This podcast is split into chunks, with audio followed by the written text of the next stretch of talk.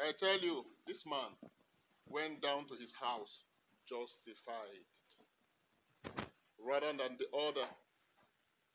For everyone who exalts himself will be humbled. How do you exalt yourself? When you rate yourself better than the other person. Just because of few things you put up with in your life, with in your own sense, you believe are acts of righteousness, acts of serving God. On account of that, you get aloof in your mind and begin to think that you are better than the other person. Forgetting the law of righteousness, that in the eyes of God we are all equal. Because all of us were accorded equal righteousness. And Jesus Christ is our righteousness. We pick up these signals from the standard of judgment of the world. A world where people are rated based on, you know, the things that matters to them. The world does not rate you because you are a human being. They rate you because you have more cars, you have more money, you have more buildings. On account of that, you appear as if you are better than others. And the world sustains such type of structure. So the world accords more honor to those who have been able to acquire so much of themselves and then disregard those who don't have anything. The poor are downtrodden. Those who don't have anything, the hoi polloi are thrown off board. But those who are rich are honored. That's why James condemns that standard. But in the house of God, you see someone who has nothing sitting somewhere, and you say, Hey, stand up because you want to give the seat to someone who is rich. You say, Who are you to judge? And so every day we must understand that we need the help of God. That whatever happens in our lives is as a result of grace. Paul say, I am what I am by the grace of God. You have to learn to empty yourself. Even when great things happen through you, they happen through you. You are not the one performing them. It is just God at work in you. You are just a mere instrument.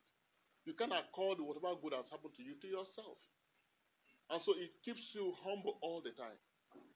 You don't rate yourself more than others, no matter what. Even when you are richer than others, even when you have other things, you have many things more than others. The wisdom of the just is this that as the Lord blesses you more, the humbler you get, the lower you get, the more available you get. But in the world, the more you get, the more scarce you become. The more difficult it becomes for people to access you. What a shame. And Christians brandish this everywhere because they have acquired things. People cannot access them again. They say, ah, if you allow them to come into your life, they will tear you apart. Ah, okay. But God gives everybody equal access to Himself. Have they torn God apart? So we have to learn that during this Lenten period, we must work on our ego, work on the things that the world has, you know, given to us as structures that controls us every day, because God is out to humble the proud. All those who claim that they are something, God will lower them. Our mother Mary even talked about it when she said, He scatters the proud in the imagination of their hearts. He scatters the proud. God hates the proud. The spirit of pride is rooted in Satan. Satan does not acknowledge anything that he has done. He is proud of about everything. And the more we allow pride to rule our soul, the more the devil can, you know, have access into our lives. The first one says, Come, let us return to the Lord. It's a journey of returning to the Lord.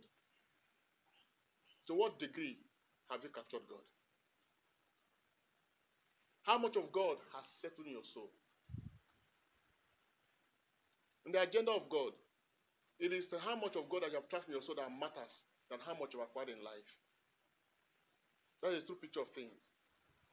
And so Hosea is saying, Come, let us return to, the Lord, for he has torn that he may heal us. He has stricken that he may bind us up. He said, After two days, he will revive us. He will set us alive again. He will sanctify us. He will empower us. You see. So these days of Lent, as we are you know, progressing, are days of returning to the Lord in humility. Are days of coming to the Lord to allow Him heal us and revive us. So that at Easter we can truly manifest the resurrected life. God's intention is that your life be so supernaturalized that even the common things you do will have the touch of the Spirit. That's where God is waiting for us. God is not interested in religiosity, He's only interested in spirituality. We pray that at this Mass, as the Lord see visits us in the Eucharist, our hearts will open to what He desires to form in us. For He said, I brought a fire on earth, and I wish it's already burning. Maybe part of those who accept that fire that is already burning in our hearts through Christ our Lord. Amen. I will invite the novice mistress of